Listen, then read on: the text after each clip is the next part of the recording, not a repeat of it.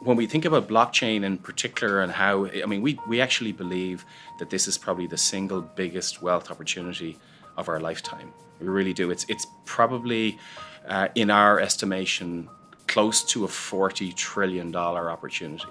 So, way, way bigger than the internet like way way bigger. It's going to have it's going to be it's going to run a lot deeper. Um, and it, and it's based around uh, uh, this concept where the way we think and we and again Rob and Ken and I would have discussed this a lot over the last two years is when you think about the internet it it basically decentralized content. And then you know you had the next phase was decentralizing commerce. So you know anybody could could sell anything on the internet just like Amazon. Um, and then you had decentralization of communication. So I could communicate with you. I didn't need to go through a Verizon. I could just, you know, use a use an application, uh, voice over IP. But while we decentralize commerce and we decentralize communication and we decentralize content, the one thing that hadn't, you know, we didn't think about and didn't look at was decentralizing trust. So we still had all of these trusted third parties, Facebooks and Googles and all the banks, etc. And what happened was when, when we decentralized everything else and we didn't decentralize those institutions, we created honeypots. And those honeypots, whether it be personal data that was hacked or whether it, be, was money that was stolen, um, we created these honeypots that allowed hackers, you know, a very easy point of attack, central point of attack. So what blockchain is now enabling is this ability uh, to decentralize trust and to create a new trust economy where I can do anything I want directly with you based on a smart contract and based on a currency that we both agree on. And I think that that's what's really, really exciting here. This is the Digital Irish Podcast, a show about Irish innovation with entrepreneurs, corporate innovators, and global leaders. This show is brought to you by the Digital Irish Network a not for profit organisation with the mission to promote both Irish innovation and Irish innovators globally. I'm Patrick McAndrew, and on today's show, I speak with Kieran Hinds, the co founder and managing partner of Cosimo Ventures, who are a deep tech investment firm based in Boston, New York, and Dublin. And in the second part of this episode, I will also be speaking with Fiona Edwards about her startup Apis Protect which is a tech company that helps beekeepers improve the management of their hives and prevent the loss of colonies. When we launched this podcast back in October of 2019, I asked that people reach out to us and share suggestions on who they would like to hear interviewed on the podcast. And within about 24 hours of the first episode going live, we had received two emails recommending that we have today's guest, Kieran Hinds, on the show. And Kieran was suggested because people recommended his visionary outlook on the future of tech, but also spoke very highly of the opportunities that he gave Irish companies to expand to the US through his investment firm Cosimo Ventures. And in sitting down with Kieran, the challenge was actually that there were so many things that we could cover because he has such a wide array of experience from working in multiple different industries and has worked all around the world. But for today's episode, for this particular conversation, the focus is all about his foundational years in business and the work that he does today in deep tech with Cosimo Ventures. And we get into really interesting stuff, talking about blockchain, a little bit about cryptocurrencies, and also about the introduction of a buoyant currency, which his firm not too long ago invested in. And this conversation, although a lot of it is about future and tech and innovation, it's not just future focused because a lot of the conversation comes back to history and the past and how we can review history and how important it is to do so to understand the past and make better decisions in the future. And Kieran knows this very well because he studied history and politics in college. And we get into opening up this conversation talking about how that actually gave him a competitive advantage in business. It's funny actually when I'm here and people say, "What did you do in college? Where did you do your MBA?" Um, I, I, I tell them, "No, I did history and politics," and the, their first reaction is, "Well, that's no use to you now, is it?" Um, and I say, actually, it's quite the opposite because it's probably one of the best things that I ever did. And I actually don't have an MBA, and being involved in venture capital and not having an MBA, I think I'm probably the only person in the US that that that doesn't. But I always say to people, and I know we'd probably move on to it, but but my time at CIE Tours was actually a live MBA. Uh, because they actually gave me a territory and said where we had no business whatsoever and said go build a business for CIE Tours in that territory and that was the greatest learning experience from a business perspective but then in terms of of how that influenced me in terms of business. Uh, I originally actually wanted to be a broadcast journalist, so I wanted to be sitting on that side of the table, not not this side. I think it, what it what it did was it, it, it did a number of things. One was it taught me to think strategically um, and to, to be analytical both the history and, and the politics side. Um, I mentioned Richard Sinnott there. You know, we were analysing election polls and you know how they were formed and how to get you know how to get the best representation from a thousand people and you know making them you know both quantitative and qualitative and uh, you know insights like that were were very very deep in terms of analysis and strategy and thinking, but also it gave me this um, this ability to be able to write and argue in my writing uh, for one point of view or another. And I found that in, incredibly valuable when I was involved in a, you know, maybe a business disagreement later on, where I was trying to articulate my, my perspective on a particular issue, and I'd lay it out very, very clearly, almost like a legal argument, uh, if, if you like. Um, and that, so that was something else. And the other thing, of course, we had to do was we, certainly Des and I got involved with the uh, Politics Society there, and in fact, we founded uh, a magazine called Opinion Magazine, and I believe it's still there today, uh, many, many years later. So um, it's something that I was always very proud of. But again, because we were involved in the Politics Society, we got involved in debating. So it, it, it helped my communication skills, my presentation skills, again, getting up in front of people and making, you know, solid arguments. Because if you didn't make a solid argument, you really would, you know, uh, you, you were going to get toasted. You're going to get absolutely toasted. You'd know all about it, yeah. Because something that interests me about people who study, who've studied history, be it in college or just through their own research and and readings, that work in business is that they have the the fortune of often looking at things in long sweeping views. I, I suppose a popular person in modern culture right now is Ray Dalio, uh, with the way that he has made observations on the financial industry, where he talks about people are just looking at this kind of when we look at a year or a month or a day you know we're looking at this small figment in time of a of a long sweeping trend of how we move in these paradoxes and trends in society and um, people who have looked at people who observe history can see the trends that are coming up and up and over again that happened in the past. Has that served you when you looked at business or just even having that observation that many people don't where they would be quite carried away by the trends that are happening right before their eyes? Yeah absolutely. I've always been no matter what i've ever got involved with uh, from an entrepreneurial perspective i've always looked at you know wh- where it was where it is now and where i felt it could be um, not just a year or two into the future, but maybe 10 years into the future. Um, and I have a couple of examples where, where that worked to my advantage and, and, where it actually didn't work to my advantage. I was actually maybe thinking ahead, too far ahead. Um, and then when you run out of money in a company and you can't implement, you can't stay going for as long as, as the, the market adjusts, then you know you're going to lose out in that scenario.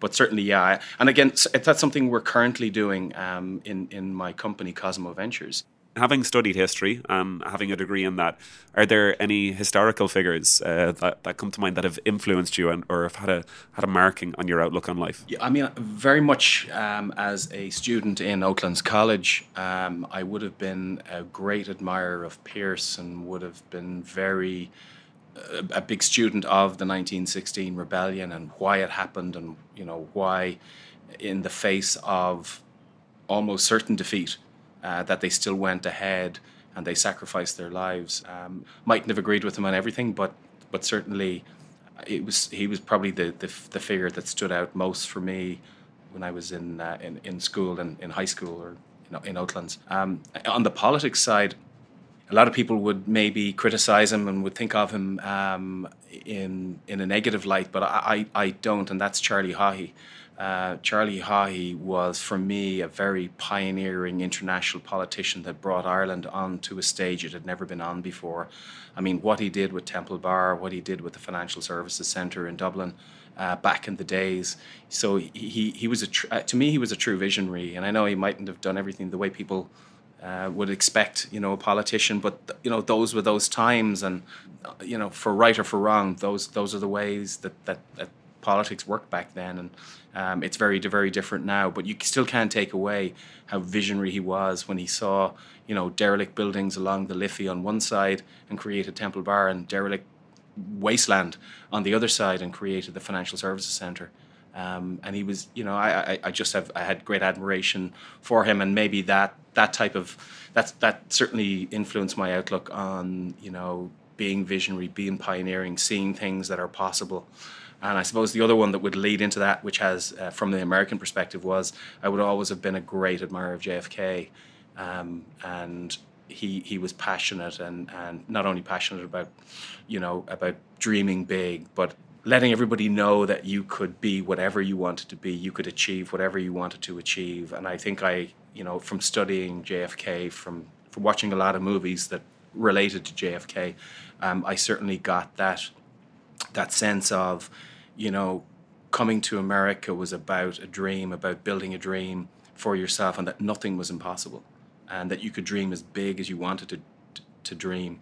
Um, and maybe uh, you know, if anything, I always encourage Irish entrepreneurs to think about that um, and not to think small, not to not to be you know confined by the size of of the island that we grew up in, and, and really to think bigger. Where do you think that comes from? Do you think it comes down to the size of the nation? That literally the size of the scale of a market would would um, make you think smaller? Yeah, I, I, think it has to be that because you know you don't see any you know in, in percentage terms like you, don't, you it's there's the same amount of entrepreneurs per head of population in Ireland as there is in the U.S. So so it's it's uh, it's just about the mentality about the way that that we think. Uh, well, not certainly I can't put myself in that boat, but a lot of entrepreneurs we come across they they think that an exit for five million or ten million uh, is is success, and Whereas I think if they stayed with the company for three to four, could be three to four more months in some cases, or three to four more years, you know, they could be thinking more in terms of a hundred or two hundred or three hundred million dollar exit. But we don't think uh, in those terms. We, we weren't taught to to to, uh, to think like that, um, and I think it's it's a lot of it comes down for me. It's attitude to failure. Mm. You know, uh, failure in this country in the U.S. is is a is a brand that you wear proudly on your you know on yeah. your shoulder. Um, whereas failure in Ireland is something to be avoided, um, something not to be talked about. And I think as a as a nation, we need to change that mindset um, in in people, in our younger people, as they come up through college, and have them, you know, try, fail, try again, fail better. You know, have that attitude. Um, and that's something here I found that you know people people don't care if you fail or in fact it's applauded. Like, like, I said, it's, an, it's it's almost it's almost applauded. Yeah. Yeah. So you had gone to UCD to study history and politics. You had an intention of getting into broadcast journalism from that. Yep. What happened along there that led you into the path of business? Um, it was it was purely f- um, fortuitous. Um, I I actually after I left college, I came to the U.S. I got a Donnelly visa, uh, came over here, and really was trying to, I suppose, uh, find myself. Um, I hate that phrase, but that's really what I was trying to do. I mean, I, I, I came over here and I did any type of work. I, it wasn't really career oriented. In fact, I ended up um, painting Estee Lauder's house in the Hamptons. Oh no way! Yeah, yeah. Was that, that must have been the fortuitous job. How that came it, it was. Well, my uncle actually was here at the time, and uh, he he was he had a crew that were working on the house, so so he got me the job there. So uh, ended up meeting the the, the Lauder family and and various grandkids as they, they would come for the weekend or whatever. So uh, it was a beautiful beautiful property out in the Hamptons. But uh, so that so that's that that's what I was doing at the time. And then um, I had to go back. There was there was a personal tragedy in our family. Um, a car accident where my uh, I had a number of family members, my grandmother and my uncle, my aunt, unfortunately were killed, and and uh, so I, I went back at that time, and um, uh, you know I certainly I, I felt like for my for my family's sake, I had to stay there, and I couldn't come back to the U.S. at that time. Um, and a friend of mine in Goatstown, where I grew up, very close to UCD, uh, said to me, "Would you consider a job in CIE?" And I said, um, "I consider a job, you know, absolutely anywhere at the moment because uh, I was a little bit lost." And so I I, uh, I went and I did the exam, and I was very very lucky to be placed in CIE Tours, which I mentioned earlier. Um, and CIE Tours was a branch of Córas Iompair or CIE that runs, you know, the national transportation uh, system in Ireland. But it was a small company. It was about 50 people. It had an office in in, uh, in New York at the time, uh, one in Germany, one in London, one in Paris. So it was it was a small company feel, uh, but had an international offices, and it fascinated me. And I was very uh, very taken by and, and, and I know a lot of people who, who work in tourism will tell you this. You get you get bit by the tourism bug. Um, you when you're out promoting Ireland, there's a tremendous satisfaction in that. Um, I'm very obviously very proud of my country, but when you're out representing it in your business, you become even prouder, and it kind of it, it gets a hold of you, and and that's really what what got me into that whole area. And I had a, a great manager there, Kieran O'Leary, and a great mentor in Joe Keena, and another one, Vincent Callahan, who really encouraged me, even though I was very young. And they threw me into very high powered business situations.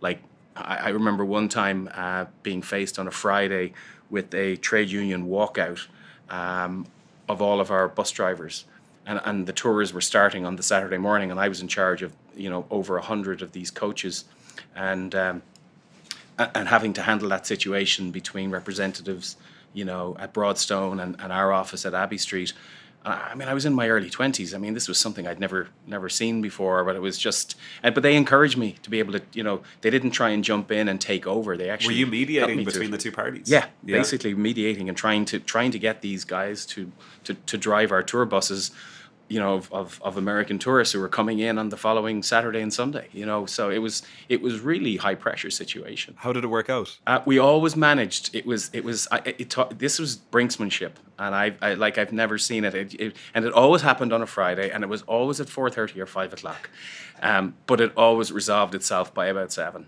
You know. So it, it was just there was a recurring pattern here. So it, it's uh, it was just a really you know it was a baptism of fire and then you know being moved into like I said you know sent to Germany for six months and um, and then uh, being asked to take Scandinavia, Holland, Belgium, and, and Finland.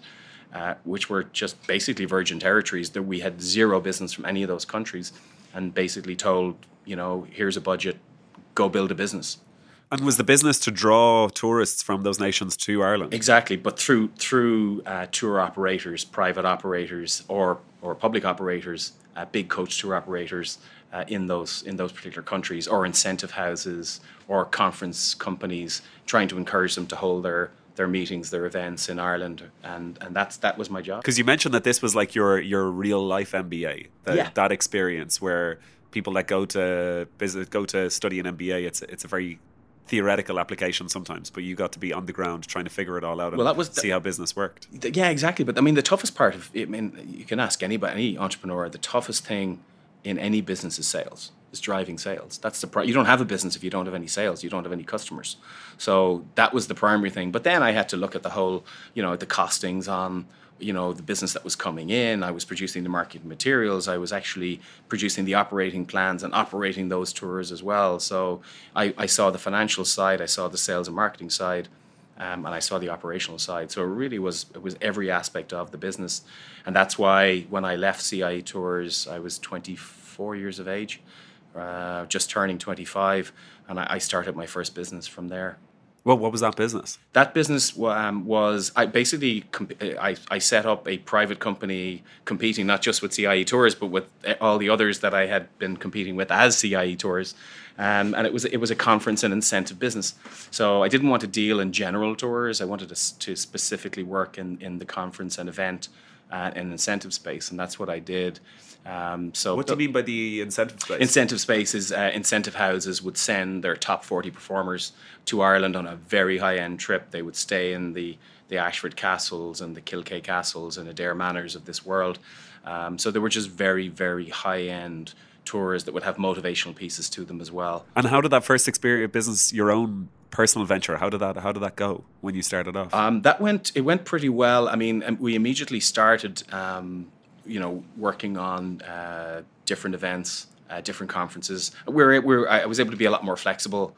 Um, and you know we worked on really interesting stuff like uh, again you won't remember this but Steve Collins fought Chris Eubank in Millstreet and that was one of our first uh, ever events that we we worked with Brian Peters, the boxing promoter. Um, and then we did the world's largest, or sorry, um, Ireland's largest conference, medical conference, the World Epilepsy Congress, uh, in '97. That had 5,000 people come in from all over the world. That was an incredible experience. But we we created quite a niche because we again it goes back to. Um, uh, being, I suppose, pioneering in a way. We, I, I, saw technology and the application of technology to that industry back then being making it more efficient. We were able to be much more cost effective by by using online systems, way ahead of anybody else doing it. And uh, so it, it was um, that's that that gave us the edge. So we won a lot of conference business, uh, you know, around that time. And from the age of twenty five, how long did you stay running that particular business? Um, I we actually merged that company and then it was subsequently sold. So I sold my share in it and it was subsequently uh, sold to MCI Travel. Um, or MCI Group, I should say. They're one of the, the largest conference event association management companies in the world now. Um, and uh, how old were you at that stage? Took it on. I was probably in my early thirties. Okay. Yeah, yeah. And were you happy to have left that industry at that time? How Did you feel like it had run its course? You know, when I when I when I left, yeah, it, we we rebranded the company as Ovation. Um, which you know uh, was eventually the company that was that was uh, bought by MCI. But after that, I felt, you know what, I, I'd like to have another go at doing this from scratch again, and I did. And I probably shouldn't have done that. I probably should have moved on, but I didn't. I felt I could still be involved in the area. I still had that, you know, conference event, Ireland tourism bug. I couldn't get rid of it. I couldn't shake it, and formed a company. And and and, and that one, while it was successful early on, uh, we had to wind it up eventually. And I, I, I, just I, I felt myself I had run out of energy for the space uh, at the end of that, and I definitely wanted to try something new. And then, of course, technology came along, and that gave me a whole new lease of life. And I'm here I am today in front yeah. of you as a result. So where did your where did your attentions go to then around 0506? I came here 8 years ago to, uh, to the US I met Rob Frasca, my co-founder and co-managing partner, six years ago. Uh, we always say we we always like to say we dated for a year. So I was working with four Irish companies that were looking to grow into the U.S. market. Rob happened to be working with four Boston-based companies. So we worked on each other's companies for a period of a year. We really we got were these companies in the tech industry. All in the tech industry. Yeah, yeah absolutely, all in the tech industry. Um, and so I was helping them, you know, either raise money or I was operationally involved with them, and he was doing the same. So what we decided to do was work across each other's companies. So I ended up work, working on eight companies, and he worked on eight companies. But obviously, we we divided the the load between us.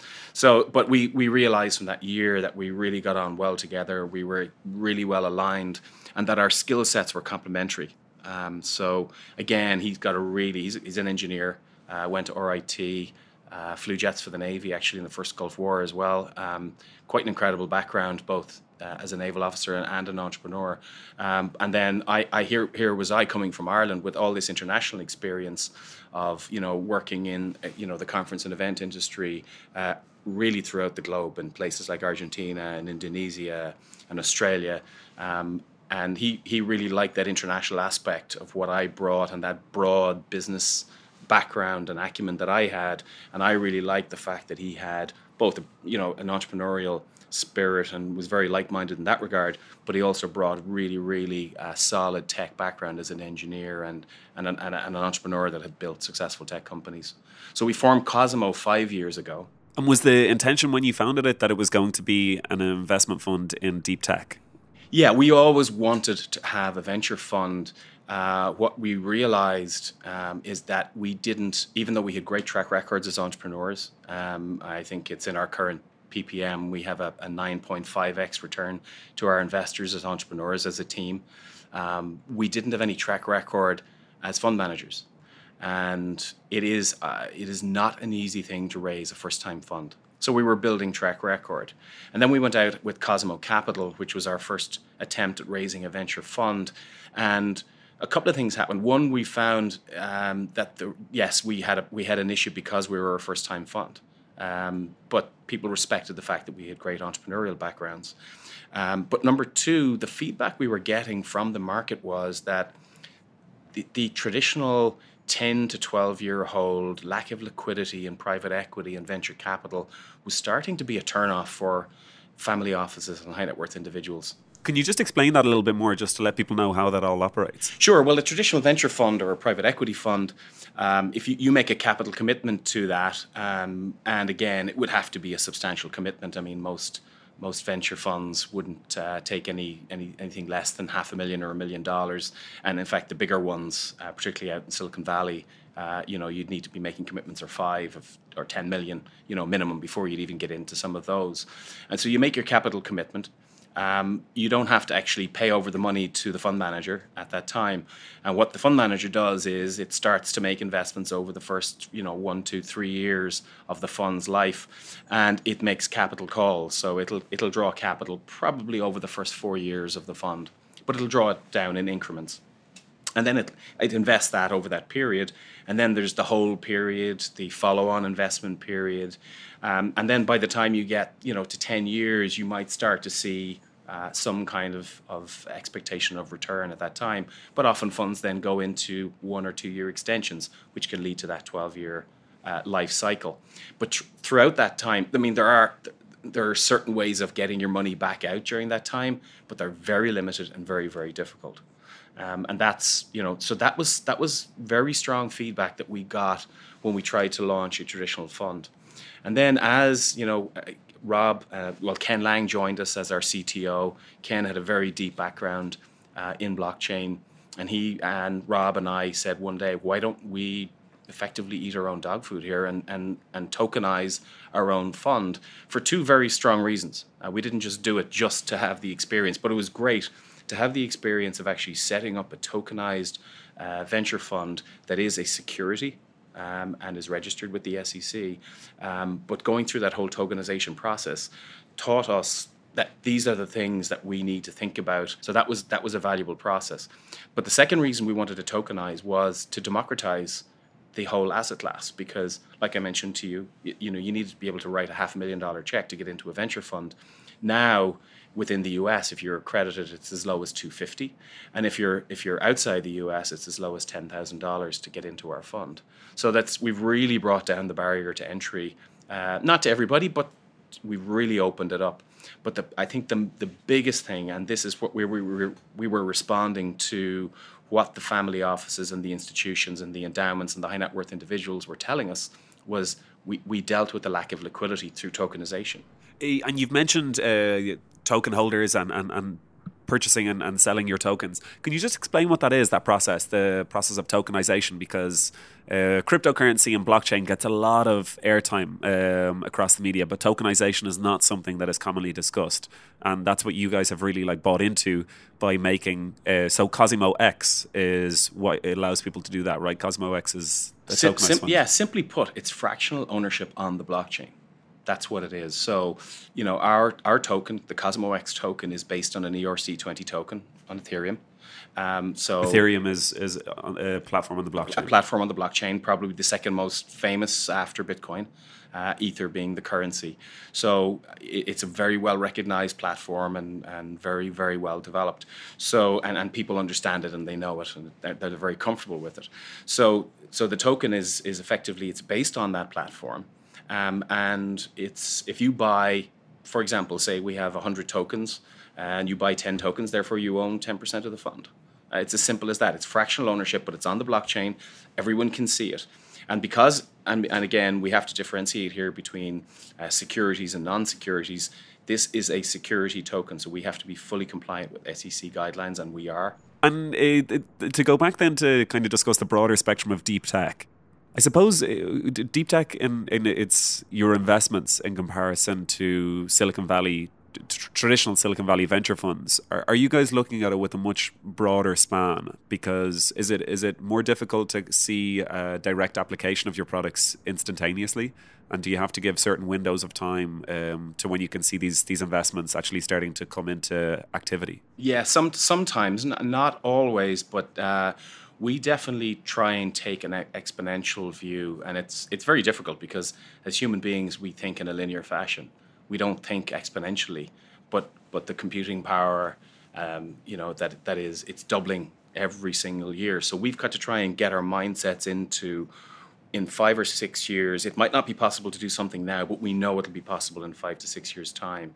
So so what is that going to look like? So so that's the way we kind of think. When when we think about blockchain in particular and how I mean we we actually believe that this is probably the single biggest wealth opportunity of our lifetime. We really do. It's it's probably, uh, in our estimation, close to a forty trillion dollar opportunity.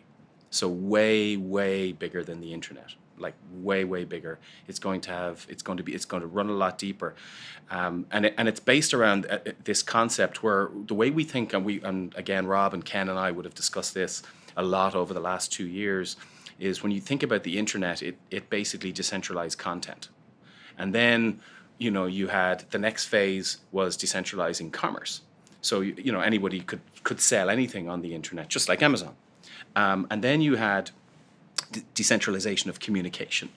So I could communicate with you. I didn't need to go through a Verizon. I could just you know use a use an application, uh, voice over IP. But the while we decentralize commerce and we decentralize communication and we decentralize content, the one thing that hadn't, you know, we didn't think about and didn't look at was decentralizing trust.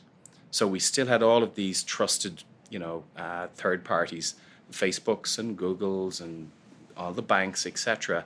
And what happened was when, when we decentralized everything else and we didn't decentralize those institutions, we created honeypots. And those honeypots, whether it be personal data that was hacked or whether it be, was money that was stolen. Um, we created these honeypots that allowed hackers, you know, a very easy um, point of attack, central point of attack. So what blockchain is now enabling is this ability uh, to decentralize trust and to create a new trust economy where I can do anything I want directly with you based on a smart contract and based on a currency that we both agree on. And I think that that's what's really, really exciting here, and that's that's the way we think about it from an overall perspective. And um, something that I'm interested in then with that is because you're looking at it with you're looking at it as you said with more of an exponential approach do you have any do you have any systems in place for your decision making processes? Because naturally you can't rely on your own biases or human human error. Um, how, do, how do you balance that between looking at the kind of analysis of these companies analysis of the market and your own general observations? Because there's great value in that and you and your partners looking over over time and history. Do you have a system to balance all those three things? We we actually do. We're very fortunate. Connor uh, Cantwell, who I mentioned, our partner in Ireland, Connor was actually the youngest managing director of Nielsen anywhere globally, worldwide.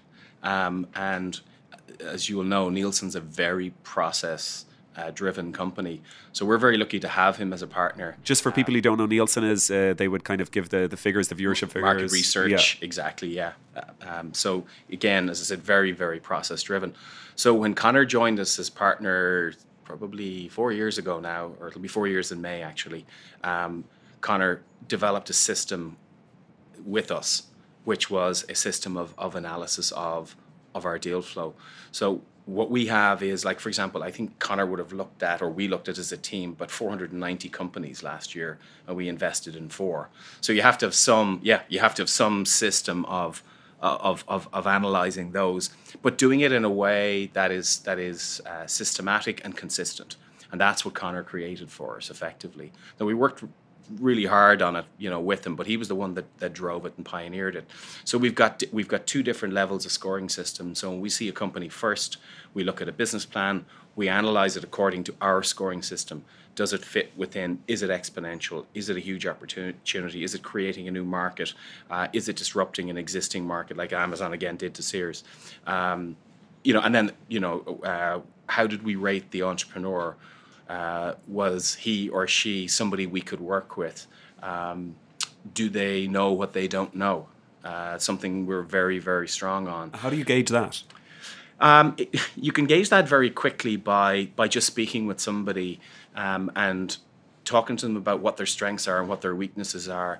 Uh, but also, even in, in terms of a conversation, if they're constantly interrupting you or if they're disagreeing with you um, when you're trying to make a point, you can tell that they're just not listening uh, and they're not really willing to listen.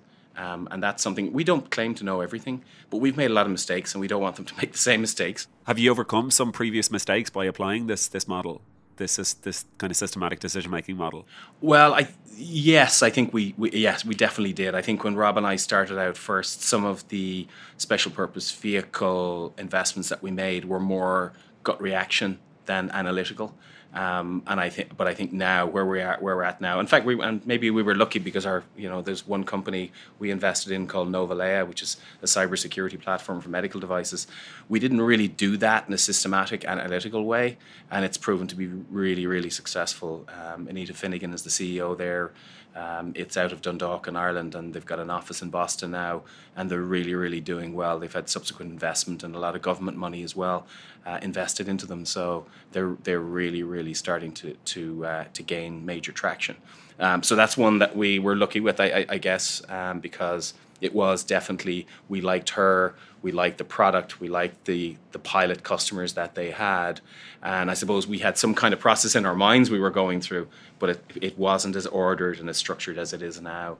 Are there companies uh, that you've invested in, or kind of particular aspects of uh, technology in the future that excite you the most? As to the greatest impact that it's going to have, um, or the most unforeseen impact that it may have? Do you know? I, I think creating a global currency, um, and that that's one of been our one of our most significant investments. We invested in a, in a blockchain development company called Oneiro, uh, which is Greek for dream. Um, and they, they have built the first project they've worked on is a is a virtual currency called NDAU, which is spelled N D A U. I think that's got to be for me potentially the most game changing, um, globally game changing tech that, that we're working on at the moment. Um, it just launched on its first exchange back in May. Um, it's almost, in fact, just recently, because of a major purchase, uh, has almost reached nearly 100 million in market cap. So it's put itself right up there in the top 50, you know, uh, virtual currencies or cryptocurrencies in the world. And to, just to see that develop from virtually nothing just a concept. Uh, although it was a very well defined concept. Yeah, and a talk very us well through that because it was a very interesting process of how kind of the fundamentals of NDAU came to be. Yeah, so um, again, it goes back to Ken Lang. Ken and Rob, as I mentioned, had the company Wisewire that they sold to Lycos, and they both worked there for a year um, in terms of earnout.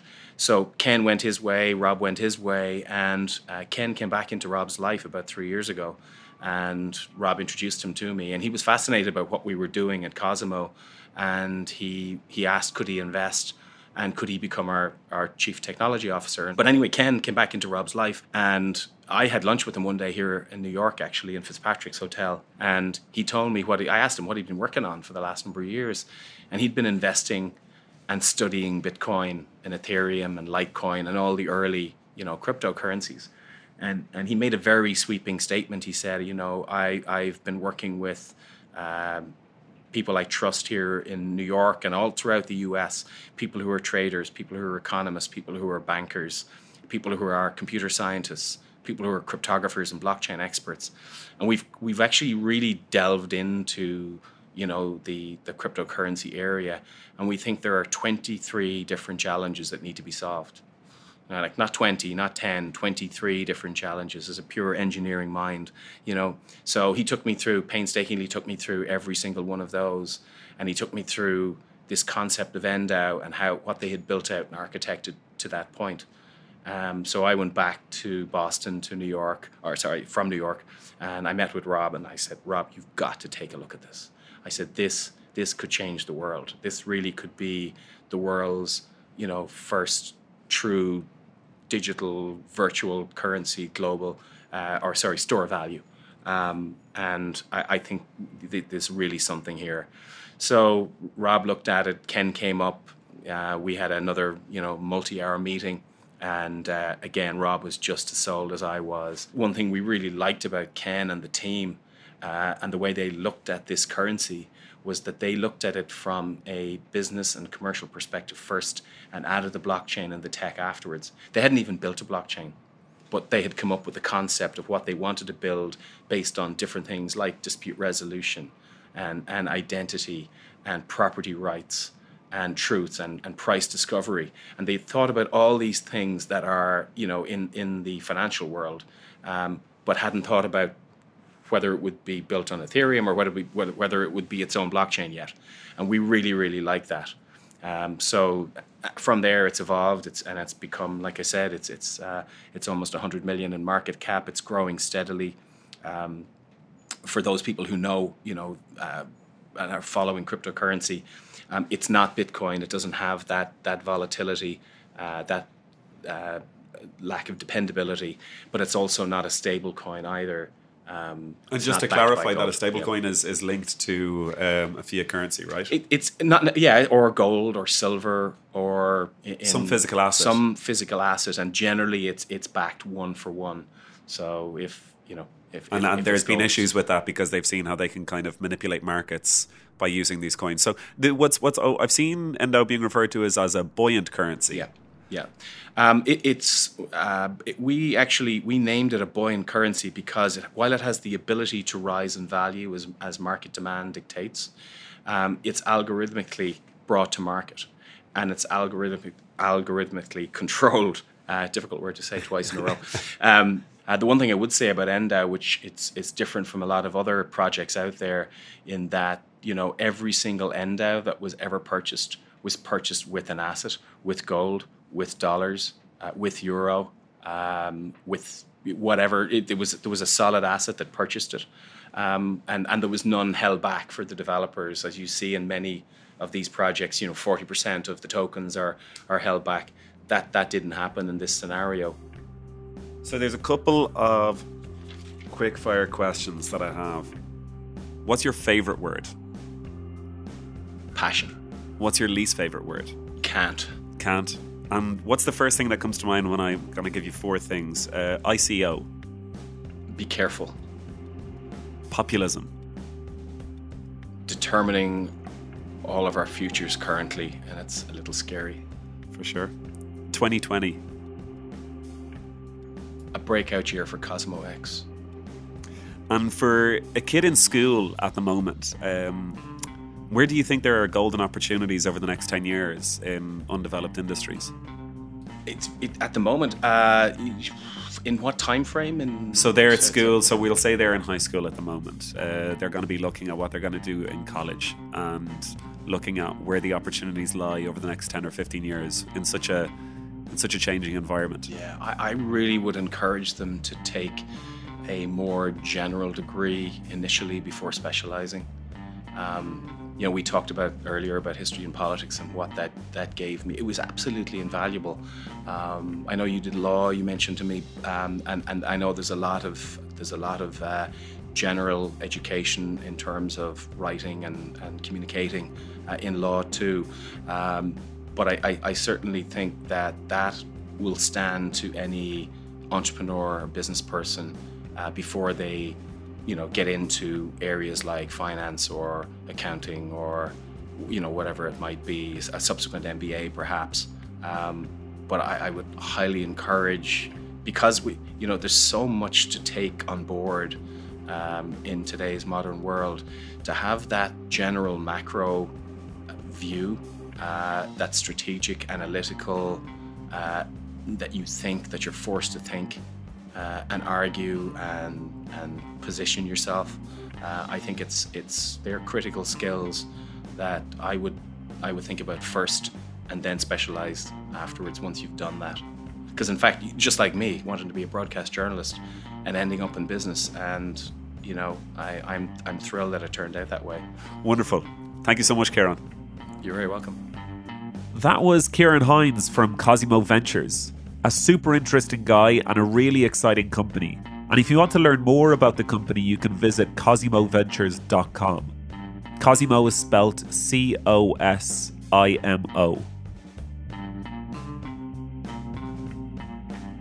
So now we turn our attention away from the world of deep tech to agricultural tech, where Fiona Edwards, the CEO of Apis Protect, has developed an incredible sensory technology that can track the activities in beehives and send feedback to beekeepers. This is completely transforming the beekeeping industry, which, as Fiona explains, is still operating as it did in the Middle Ages. And before we get into talking about the company itself, I think it's worth understanding why honeybees are so valuable to our ecosystem and what they actually do.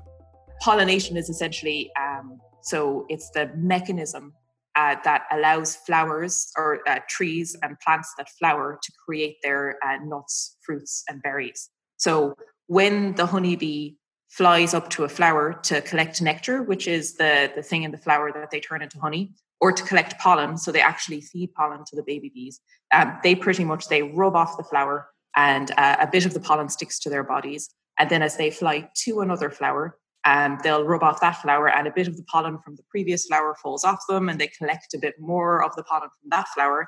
And essentially, what the bees end up doing is spreading the pollen from all the flowers in an area onto all the other flowers in the area, and that's really important to allow um, plants to to kind of basically procreate, and it's kind of how they spread their genetic material around the place.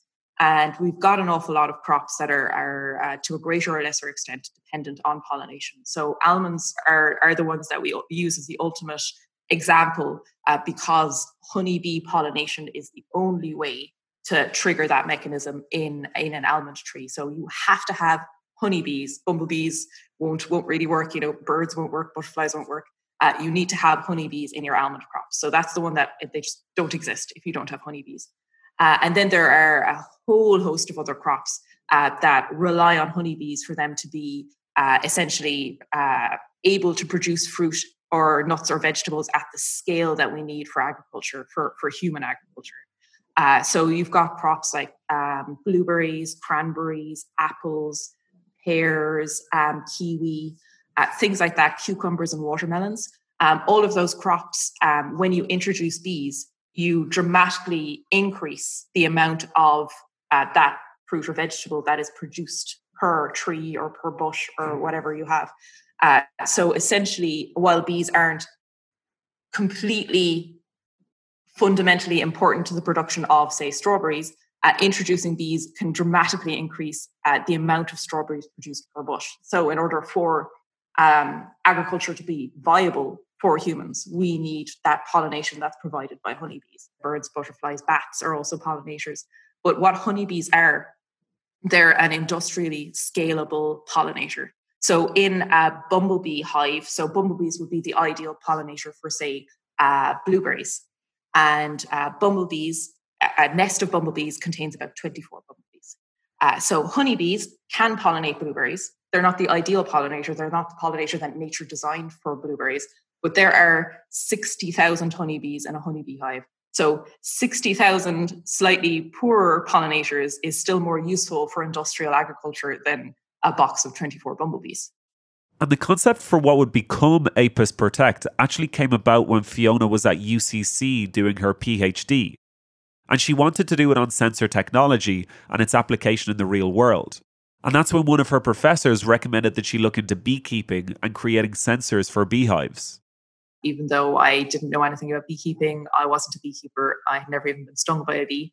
Uh, but I thought it was really interesting. Uh, so I signed up uh, to, to spend four years working on that. And uh, that went really well. Uh, I really enjoyed my PhD, got to see, you know, all different kinds of sensors in beehives and seeing just how much you could understand about a beehive just from um, measuring different parameters inside it. And during my PhD work, I started to learn all about this, you know, this pollination industry that existed throughout the world. So it's not something that we have in Ireland because we don't grow a lot of the crops that are affected by honeybee pollination. But if you're growing, you know, things like almonds, cranberries, blueberries, um, you need that bee pollination. And uh, that these beekeepers really had trouble scaling their operations to suit um, this kind of industrial pollination.